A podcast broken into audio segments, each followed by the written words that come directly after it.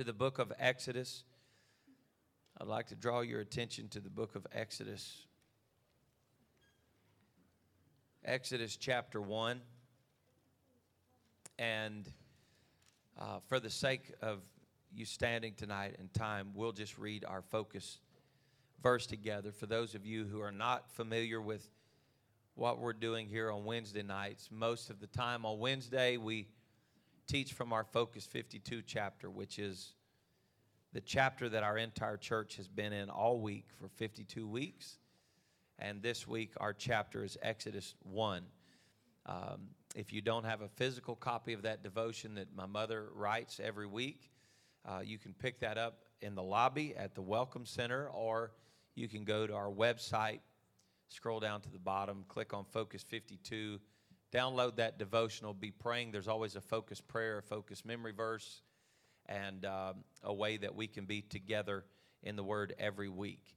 So I want you to please buy into that. It helps so much. And then when we come together on Wednesday night, it's like we just all have a little bit of an idea of where we're going, and it helps so much. So let's go to Genesis chapter 1 and verse 12 together. If you're there, say amen. If you've gone past Joshua, like you've already missed it. If you're in Matthew, you've missed it by a mile, so just go way, way back. Exodus chapter 1 and verse number 12. Let the church say amen. But the more they afflicted them, the more they multiplied and grew. And they were grieved because of the children of Israel. The more they afflicted them, the more they afflicted them. Think about it. The more they multiplied and grew. Praise God. You may be seated. This chapter tells us that if we move back up to the sixth verse, it said that Joseph had died, and all of his brethren, and all of that generation. And it said that the children of Israel, in verse 7, were fruitful. And this language is, is powerful. They were fruitful and increased abundantly. They increased abundantly. Now, increase is a language of addition. Okay, so they increased abundantly and multiplied. So it was an exponential growth that God had put on them. And as we read through this, we have an understanding that when the children of Israel came into Egypt, there were approximately 70 families of people that came into Egypt.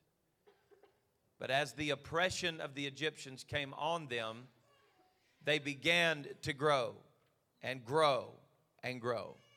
And God took them from 70 families to a great nation of people. It's something that messes with our minds that at least it always has been with me. It said, I feel like sometimes going into a battle with God that I'm like the minority. I don't know, maybe it's like this underdog syndrome that when you walk in, you feel like I'm already outnumbered, the odds are already against me, I don't know what I'm going to do. But God shows us through His Word time after time after time that there is no such thing as being a minority when God is with you. The scripture shows us very plainly that the problem was that Joseph has died, his brothers have died, and the Bible tells us by verse number eight that there was a new king, a new Pharaoh in Egypt that did not know Joseph.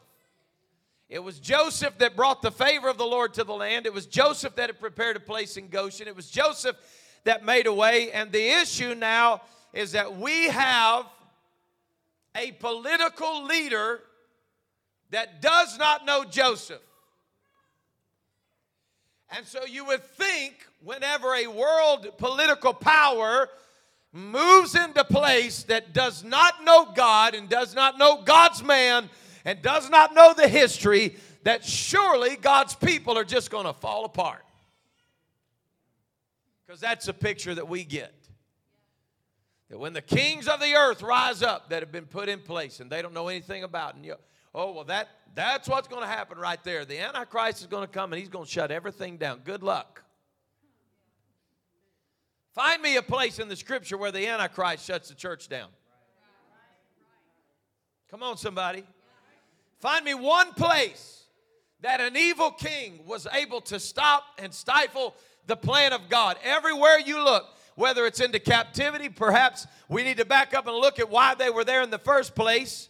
They were there to learn a lesson, but even in captivity, there was a hand of God that was on them. And even in a strange land, they had a song. And even in strange places, the hand of God was upon them. So I'm saying to somebody tonight, you need to be encouraged in the Lord. Don't worry about a Pharaoh that doesn't know anything about Joseph, that doesn't know anything about the kingdom of God. Listen to what I'm telling you tonight. If God is for you, if God be for us, who can be against us?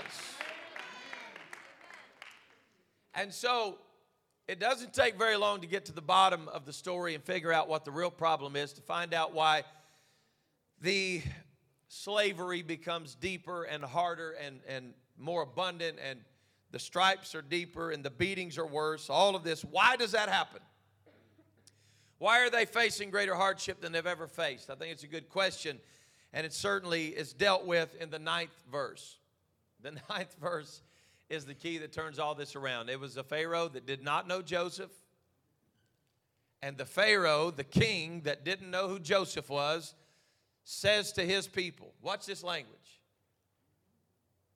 Behold, in other words, look at this, and you're going to find out that the people of the children of Israel are more and mightier than we. Are you hearing the language of that? The enemy had to admit that he had become the minority. Think about this. Let this settle in. We're going to control these people. We're going to manipulate these people. We're going to make them what we want them to be, but we've got a problem. They're greater than we are, they're mightier than we are. Do you know why the enemy is pushing back against the end time church the way that he is? Because we're greater, we're mightier, we're stronger. The enemy wants you to believe the news that the 5% of the United States of America population is the, is the majority in what's going on. Just because they have the microphone does not make them the majority. God has always been able to do more with a remnant of his people than the world could ever do with the majority of people. You get in the scripture and stuff starts messing with your mind when you see God bringing in men and saying, I'm going to make you a mighty man of God. I'm going to make you a mighty man of God. And you're going to win mighty battles. And then the Lord immediately takes him down to a river and he says, Look, I'm fixing to start stripping you down of men right now. I'm going to strip you down. I'm going to strip you down. The Lord says, You got too many men. Oh, Lord, how can I have too many men? Like that, that's, that's foolishness. How can we go into a battle over prepared? How, how do we do this?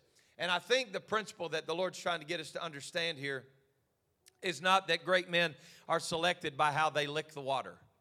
If you've, if you've ever read that story in the scripture, he said, Look down the ones that are lapping like a dog, you know, that, that's going to be, no, no. And, and it's not that God wants to strip us of everything. It's that there comes a place that we cannot afford to get to, even in this church age, and I always guard against this in this local assembly. That you can get to the place where you are talented enough and have enough power on your own that if you were to gain victory, then you would take the glory for it. Oh boy. And that's why sometimes God has to strip us of some things that make us feel powerful because we start to believe in the number. We start to believe in who we are rather than who He is. And so the Lord said, I'm going to have to strip some things from you, take some of these men from you, because this time you're not going to be able to get the glory for winning this thing. Why is it that we feel like we're being punished by God? And I, I do the same thing. I'm asking we, as in me and you both. Why do we feel like we're being punished from God when we go through seasons? He has stripped things from our lives, like He has never given us back everything and more that we've lost before. You, you understand what I'm saying?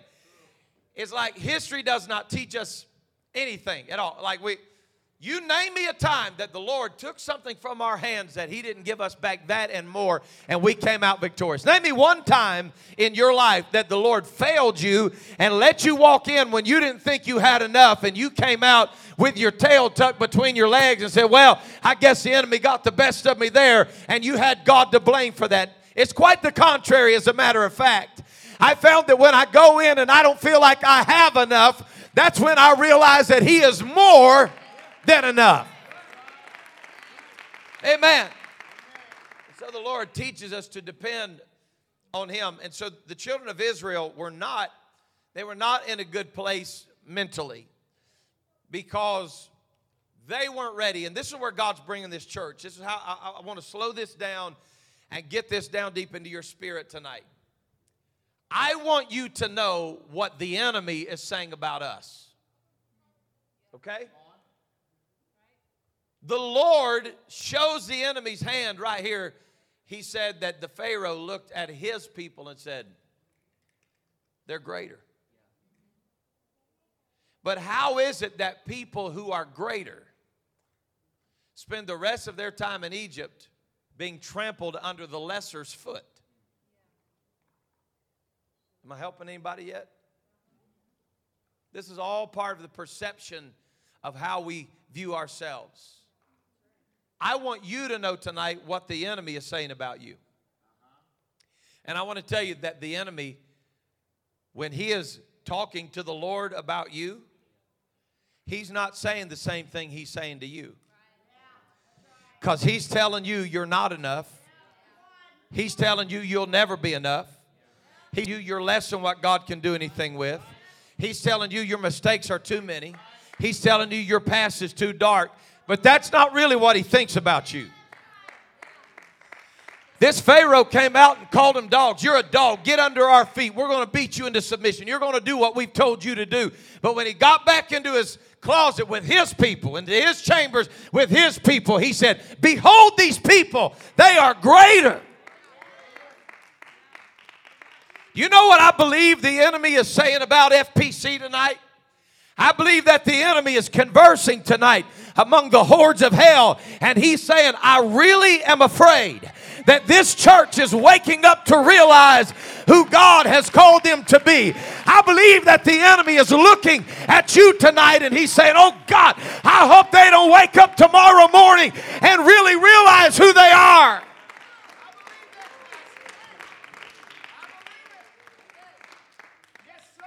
I want you to think I'm going to give you biblical proof about this, okay? I'm going to give you biblical proof that it was a mindset problem in the children of Israel, okay? Uh-huh. Can we do Bible? Is that all right? Sure. Oh, Lord, if we can't do it, well, you want me to get People magazine? how do we know that it's a, a, it's a mindset problem? I'll tell you how we know because it's a trend. Uh-huh. It stays with them. It's part of who they are. How do you know, Pastor? Because God carries them through 40 years, gets them to their promised land, send in 12 spies. Two of them come out with grapes, 10 of them come out with gripes. It seems to be the kind of the, the, the consensus, right? The majority is always going to have something bad to say about what God's doing. And what was the report? The wicked reports, what the scripture said. What was the wicked report when they came out? Listen, they said, There are giants in the land, and we are as grasshoppers in our sight. We don't view ourselves as overcomers. And Caleb and Joshua were like, Hey, hey, hey, hey, hey, have you seen the grapes? Hey! They're like, Well, we're a bunch of grasshoppers. And they're like, Have you seen these grapes? Have you seen the goodness of God? Caleb and Joshua are saying, hey, vineyards we didn't plant, houses we didn't build.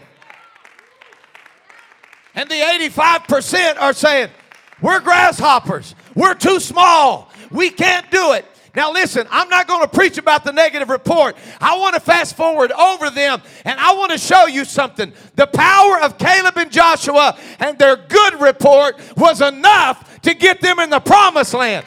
God did not let the negativity of the grasshoppers What are you saying, Pastor? I'm saying to you tonight, you cannot be tore down, worried, offended, turned inside out because somebody is offended at your blessing. You just keep on being blessed. You just keep on talking about favor. You just keep on talking about the goodness of the Lord. The truth is, they crossed over Jordan, they went in and possessed the promise, and it didn't matter what the 10 said. But it's obvious that it's a perpetual problem. How that comes into effect in our lives is it's a different pathway for all of us.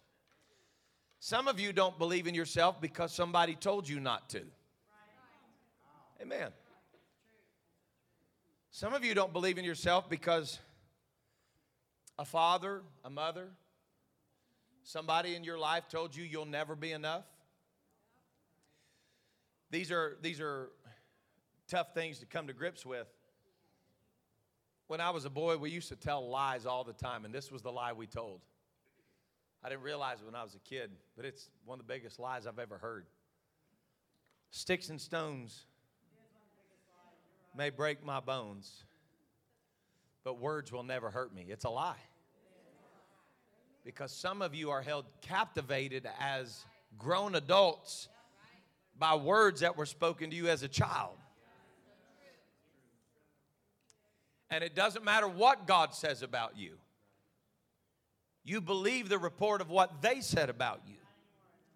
And so it brings you to a place where it's very dangerous, to be honest, because you're standing on the edge of breakthrough, the, the standing on the cliffhanger, man, the precipice of like falling into the greatness of God and the plan of God and the milk and the honey, and all you can see is what they told you it was going to be.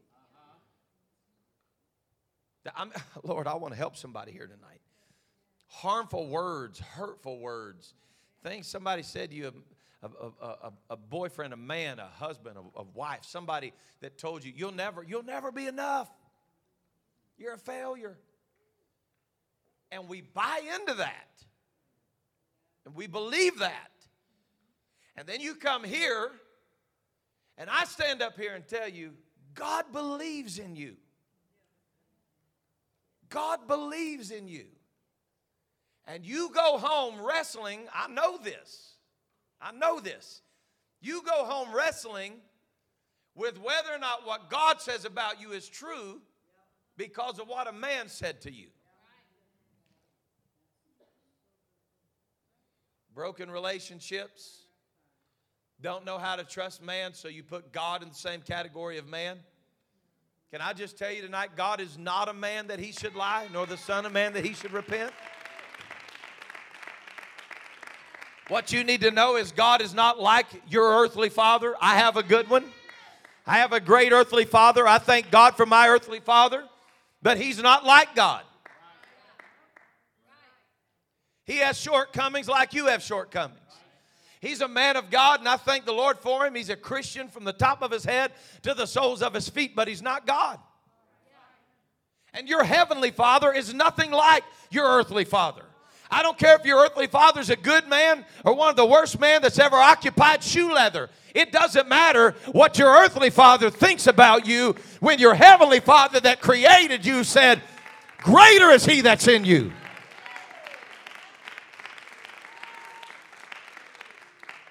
So it's a it's a problem. It's a it's a it's a problem that we deal with, and I I think it's uh, I think inherently we must deal with this and, and break this down. If God's going to take this church into a deeper dimension than we've ever been, it's it's not going to happen collectively first.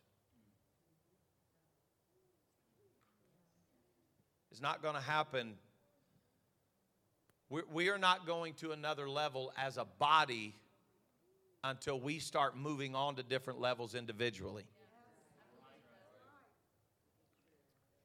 That's what I want to deal with tonight. How Pastor, I don't know that I believe that. Well, let's go to the Bible. How many men, now we, we don't know exactly, we believe probably somewhere between one and three million people. That, I know it's a vast difference, but it's really hard to know exactly how many there were that walked out of Egypt, okay? So let's just use the lower number. Let's just say there was a million people. I don't care if it's a half million people. How many men did it take to finally get enough, hear the voice of God, and move an entire nation of people out of Egypt? God spoke to Moses in the wilderness and he came home with Aaron, and they walked into Pharaoh and said, Let him go. God didn't speak to 500,000 people. Woo! God spoke to a couple of men and said, Get a fire in your spirit. And he didn't tell them when he spoke to them, go that when you go in there, he's going to tell you no 10 times. Because God didn't want them to be worried about how many times there would be a negative report come out. God tried to put in them the first time, you're going to go tell them to let my people go and you're going to lead my people out of Egypt. Listen, that was the word of God. It didn't matter if he told them 15 times, 50 times. No. God already gave the word and he said, Moses, you go. And you tell him, let my people go. God didn't say he's going to tell you no 10 times. He said, you just tell him. And Moses had to come back and say, God, I don't know what to do. And this is the crazy part about this that we don't often read into. The Bible said that it was God that hardened Pharaoh's heart. How about, why would God do, why? Why would God harden Pharaoh's heart when he could have just let him go the first time? Why? Well, there's a lot to be said about it. You can study the 10 plagues. You can go through all that however you want to. You know, it's, it's kind of a different sermon for a different night, a different lesson, whatever. But you can believe it however you want to. I'm going to tell you what I believe. I don't believe that the 10 plagues were just to prove to the Egyptians that God was God. I don't. I believe that God had to let the children of Israel start getting some things out of their system because when you live that way for so long, you start questioning whether your God is still God. He said, I got to get this out. I got to get this out of you. We're going through 10 plagues. And he looks at his people and he said, Well, I don't think they're quite ready. And he reaches down and touches the heart of Pharaoh again and said, I'm going to harden his heart again. Let my people go. Okay. Nope. Change my mind. God, God hardens his heart. And then the children of Israel stand back and say, Whoa. Maybe He does care about us. There is a mindset that God has to get off of us if we're ever going to walk into promise. They, you, this, this is so powerful. You got to get this. The children of Israel did not walk out of Egypt as slaves. You understand what I'm saying? They did not leave in bondage. Why? Because you can never possess the promise as a slave. God had to start getting slavery off of them before their deliverance. You got to start seeing yourself the way God wants you to see yourself before you ever walk out of that. And I think that's a big wrestling match that we have right now that if I'll just get in the water and get baptized, this will go away. No, it doesn't. It doesn't go away if you get baptized as a slave. Ooh, wee. I didn't figure it'd be that quiet on that right there. Listen, slaves can speak in tongues. But it don't mean that you're free. There's got to be a, a shift in your mind that says, I'm not walking out of here as a slave. I've got the blood on the doorposts and the lintel because I'm a child of God. I'm, I'm, not, I'm not walking out of this trouble bound. I'm not walking out of this trouble a slave. I'm walking out free. I'm walking out covered in the blood. I'm walking out full of the Lamb. God has my best interest at heart. And so then we have to learn how to recognize victory. Now, this one, uh, Bishop, I, I don't know if I can dig through this or not. You have to start recognizing how to celebrate victories. Okay? Because God sets them free from slavery. So much so. Oh, Lord, this is going to be tough. I'm going to dig it. When they come out of the wilderness, uh, out into the wilderness to the Red Sea, they face the first problem uh, of the Red Sea, right? And so they start asking questions immediately. And then 72 hours later at Bitter Waters of Marah, they start asking questions. Did God bring us out here to die? Should we go back? They weren't capable yet of handling victory. God had set them so free from slavery that literally in that one short season of Passover, they forgot about the slavery. Are you understand what I'm saying? They forgot about the beatings. They forgot about all of that, and they wrestled. They were so they didn't know how to handle victory, and so now they're saying, "Well, let's go back," because it's an issue that some of us cannot. We we we we struggle with being free and with the victory because we don't god's been so good to us we don't remember how bad it was before he got to us.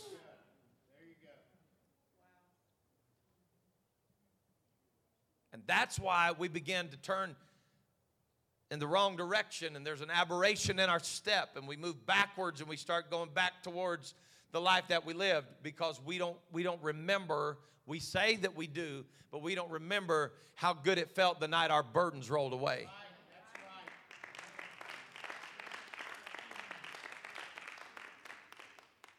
and we get into this little deal. I know I talk about it all the time, but we get in this subculture of Pentecost, this professional Pentecostalism, and we're around people that are set free all the time.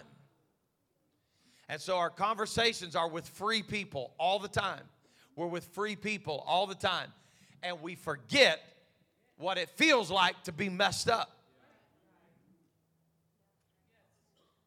And what we're not aware of is that Jesus taught this saying, and this one's a tough one. I still, I wrestle with this one a lot. He said that when the Spirit leaves a man, then he comes back and finds that the place has been swept and garnished, that he'll bring back seven spirits like him and enter to the man again. What you don't, what you don't know when you start playing those because you can't handle victory is that when you leave God this time, it's going to be that much more difficult for you to get back to God the next time. We have to start learning how to handle victory. I'm not telling you to live in your past. What I'm telling you is don't ever forget what it feels like when He brought you out. Don't, don't ever, don't ever forget what it felt like when He set you free. That's exactly why he had Joshua build that memorial. On the other side, he said, I want you to tell your kids what it felt like the day the Lord delivered you. I don't ever want you to forget what it felt like. You've got to live with the ability to celebrate victory.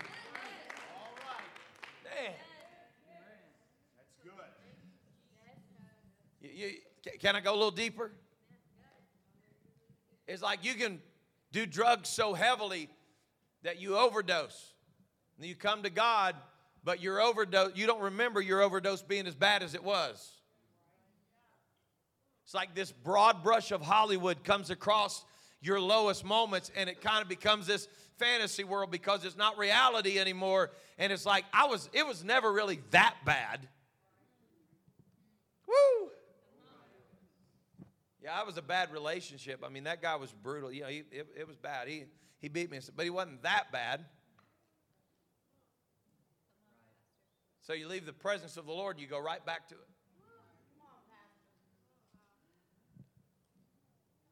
Psychologists have tried to figure this out.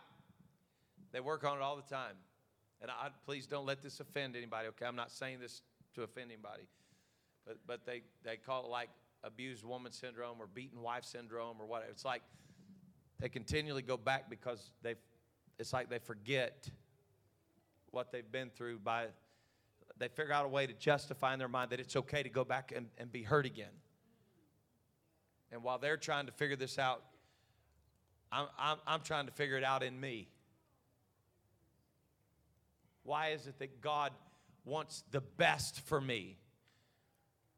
But my recollection of the best me is when I'm at my worst. Woo. Is this too, too deep after we had such a good move of God this weekend? When I think thoughts of myself, I must think of myself the way God sees me. Because every other thought in that system, that thought processing system, is how the enemy wants me to see me. You'll never be good enough. Well, somebody could cut this up and make me sound really bad, couldn't they? They used to do that to you at the FPC Choice Awards. They'd take something you said and cut it up. You, you never know. You'll never be good enough. You'll, you'll never have enough. You'll never be smart enough. You'll never be pretty enough. You'll never, nothing. And these are the things that burn in our minds. You'll never make enough money. You'll never be this. You'll never be that. And then we, we come to the Lord and it's like, well, I don't guess it was that bad. We got that in the Bible, folks come to a trial and instead of believing that God can deliver, they're like, well, just, I mean, it wasn't that bad. But this is the part that I struggle with, okay? Oh, Lord Jesus. Y'all got seatbelts on? I hope you do. Those people who were saying, let's go back, what they were really saying is, I'm willing to take my children back to that. I'm willing to take the next generation back into this than I am to show my children God can make a way. Woo wee. We don't realize that the decisions that we make when we, we move ourselves back, that we're handing that decision to the next generation. Now, listen, here's what's heavy about this kind of going back and forth between tonight and what I preached on Friday night it was the children of those men that had to get into covenant, and they were the ones that crossed over. Uh, it was all the men 20 years and older that died in the wilderness that were men that turned their back on God in the wilderness. Those men died. It was their children. Listen, the crossover generation would have been lost in Egypt if they would have went back at the miracle. Am I making is that, is that clear enough?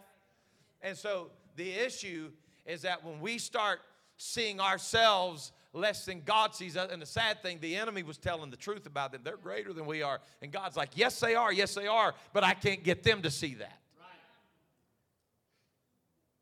And when you're willing to buy that lie that you're not enough, you'll never be enough, then your kids have to live in that same promise.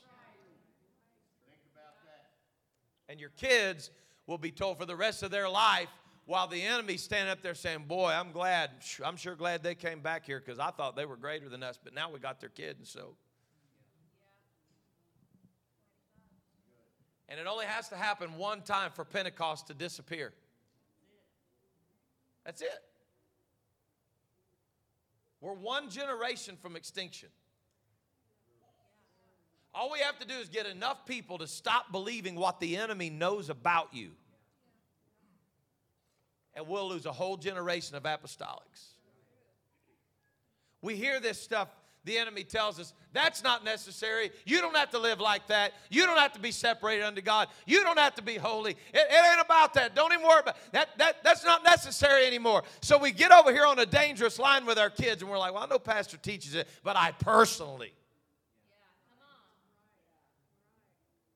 I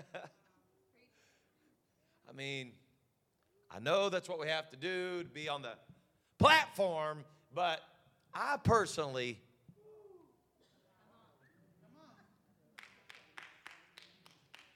And so we're just telling our kids, come, come on. Just come try slavery a little. Just come. Not enough that you're really a slave. Just like just come over here and see if you like it. And and we spend our lives. How sad. Can you imagine what, what went into the minds of their kids, and I hope I'm not losing everybody right here because I'm trying to just walk through this softly, but what were their kids thinking while they're picking manna out of their teeth when their moms and dads are standing there saying, oh, leeks and onions and garlic? Their kids are like, I've never tasted that. And so, Bishop, they're putting wonder in the minds of their children while they're eating on the goodness of the Lord. Their kids are like, Le- leeks? What's that? Onion? Garlic?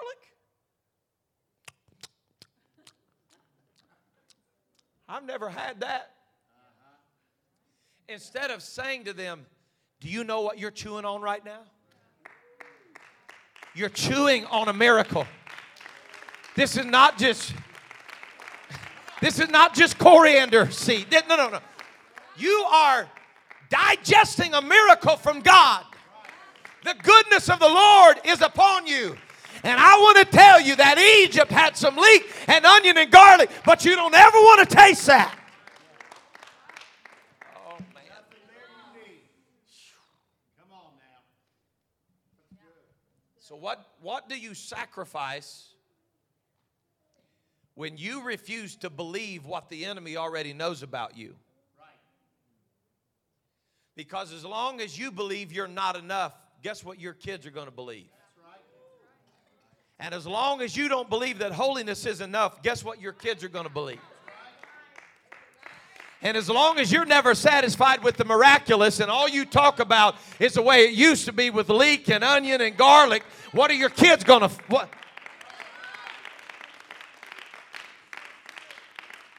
make your kids hungry.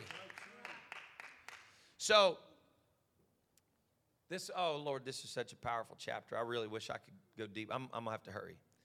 He said, Behold, the people of the children of Israel are more and mightier than we.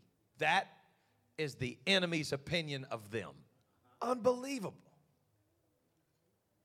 I've always say, God, I want to I want to see myself the way you see me. But I wonder what would happen if we would start seeing ourselves the way the enemy sees us. You are the biggest threat to their kingdom. You're the only thing that can fight off the powers of hell. You are hell's worst nightmare. You,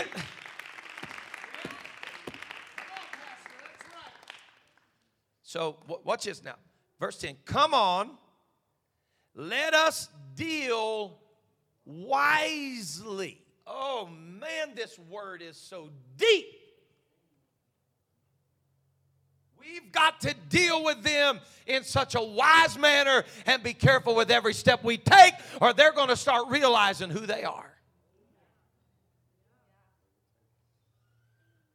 Let's get them so suppressed and so oppressed that multiplication is not even an option. Listen, Read the words that came out of his mouth himself. He was not worried about them taking up all of the, the food of the land. That no, no. He wasn't worried about them taking all the livestock. No, no. He said, I'm afraid of war. Are you seeing that? He said, I'm afraid they're going to multiply and find out they can beat the thunder out of us.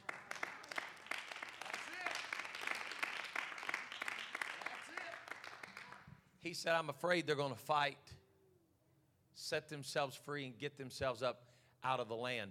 He said, I am afraid that if we don't deal wisely with them, that they're going to realize they don't have to stay here.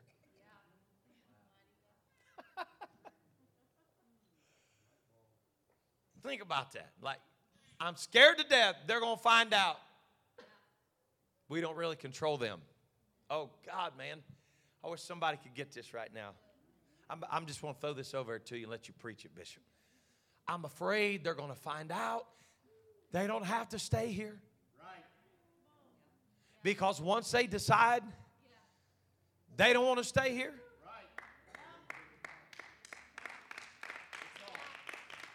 we're done. It's over. The favor of God is on them. When they finally see they don't belong to us, they can leave anytime they want to leave. And that is the power of deliverance. The enemy already knows that you can be free.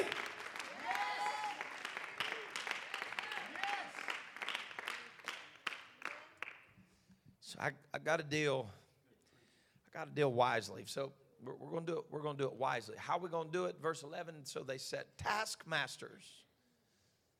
Put taskmasters over them. How do we do it? Oh my goodness. I, I wish I had time to really break this down. I'm going to give you the short version. The taskmaster was divided up. They didn't, they didn't have a taskmaster over everybody. You understand what I'm saying? They had a taskmaster over this group, taskmaster over this group.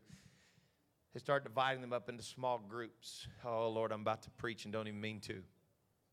So, the way we're going to do this is we're going to take all of them apart as a unit and start putting people over small groups of them to say, You're not enough and you'll never be enough. Because as a whole, they'll start seeing who they are. And people think that this end time thing was, this, this virus and all this stuff was, was not a plan of the enemy to divide the church. How are we going to do it wisely? We're going to get them in small groups and let taskmasters tell small groups, you're not enough. We're going to tell this group, you're not enough. We own you, we'll destroy you. The taskmasters are going back up here and he's saying, we got, we got to be wise. If we don't keep them separated and we don't keep them in isolation and we don't keep them away from each other, they're going to know who they are. Taskmasters, taskmasters to afflict them. They're not going to have a taskmaster to afflict all of them. They've got to get taskmasters in small groups. This guy's got 10, this guy's got 10, because if I keep this 10 isolated from this 10, then this 10 can't testify to that 10. If we come together, we can do this. So they use division division, divide and conquer. Because if they ever get together, they're going to get it together. And that's why the enemy wants the church to be divided in the end time over schisms and schisms. And we've got taskmasters that rule church by church and clique by clique and group by group. And we don't even realize what he's doing. And he's separating us and isolating us. Because if we ever get together, You want some Bible for it? Go to the book of Acts, the second chapter. And when the day of Pentecost was fully come, this preaches itself, saints. When the day of Pentecost was fully come, Acts chapter 2, they were all with one accord. What? No taskmasters, no isolation when they come together. Go ahead to verse 2.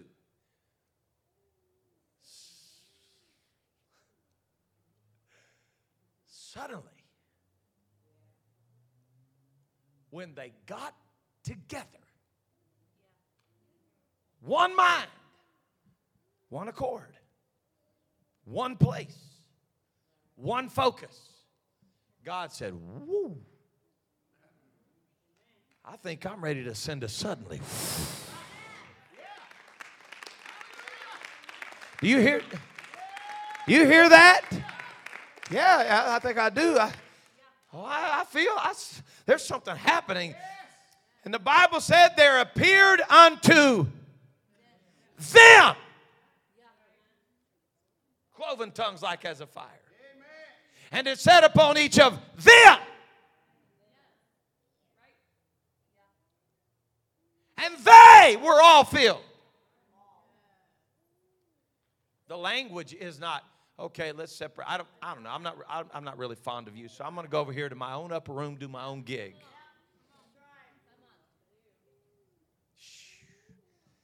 Good luck finding 120 people to sit in the same room for seven to 10 days and not, not be fussing. Good luck. Because I have three that sleep in separate rooms.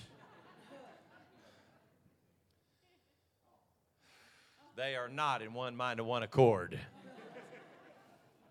you took my hairspray. That's my hairspray. No, that's my hairspray. No. And then Jocelyn, the referee. Oh. Could we all just pray right now? I'm going to pray. Sister Kelly said, pray for mine while you're at it. You understand what I'm saying to you tonight? Let's do this wisely. What is the wisest way that the enemy can keep us from realizing what he thinks about us? I'm going to separate them up. I'm going to get taskmasters that are nothing but constant reminders to them you will never be enough. Ever.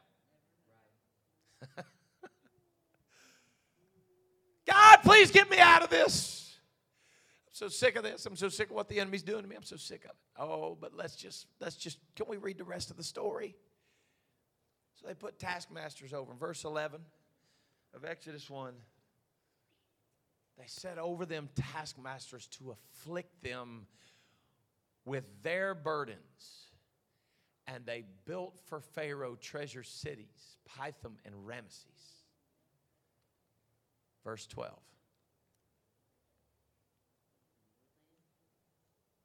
But the more they afflicted them. Listen to this language. The more they multiplied and grew. So, what makes the difference? Here's the problem the more they grow, the taskmaster has less control over the group. We're growing and we're multiplying. And the taskmasters start looking up one day and saying, uh, I feel like I'm losing control. Because the more I tell these people they're not enough, they keep growing. I, I, my grip is not as tight as it used to be because I tried to tell them that. I tried to tell them they weren't. But Pharaoh, honest, honest, when I came back, it's like we tried to stop them, but they keep growing. How do you know these conversations happened? Because the word said they were grieved. They're having conversations saying, There's nothing we can do to stop these people. We've tried everything we know to do. We've pulled every trick we've got out of the book. And the more we afflict them, the more God grows them. The more we press them, the more God blesses them. Can I just tell you what I know in the Holy Ghost tonight? The enemy is running out of options for you. He's given you his best shot. He sent a global pandemic and we're still growing. He tried everything he could to tear us apart and we're still growing. He's running out of options.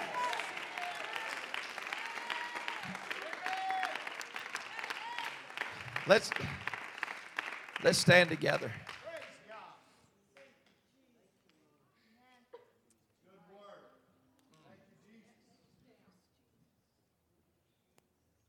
They finally started getting to the place where they were running out of options to keep them oppressed. And when they got to the place that they had multiplied so greatly, come back together again began to work together as a unit. Finally, the Lord, through history, He says, All right, tell you how I'm going to do this. They're going to try to kill all the babies.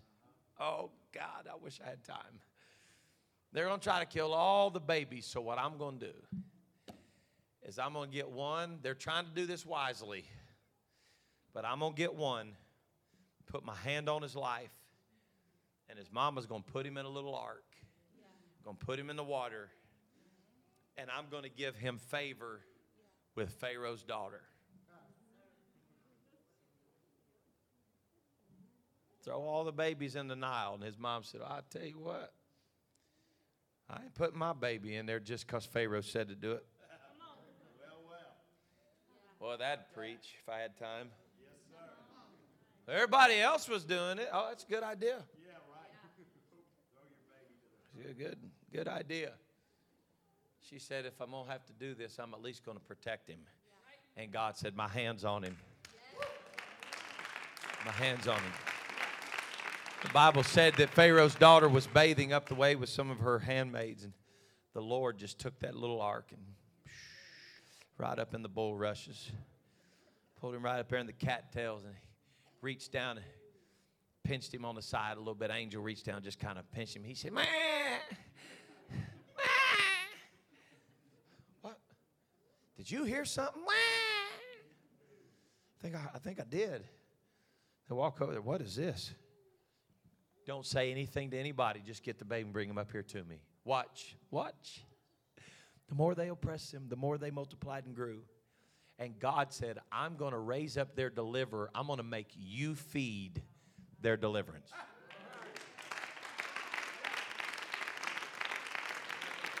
You've been trying to kill them, you've been trying to tear them down. So I'm going to put my hand on Moses, and he's going to be raised on your dime.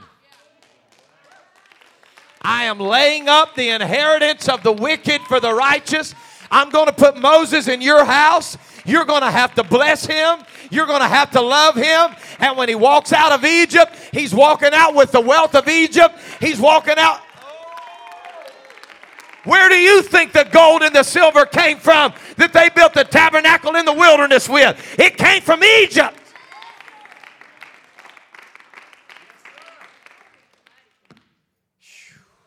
Oh, man, if I had the lungs, the voice, and you had the time, we'd have a time tonight.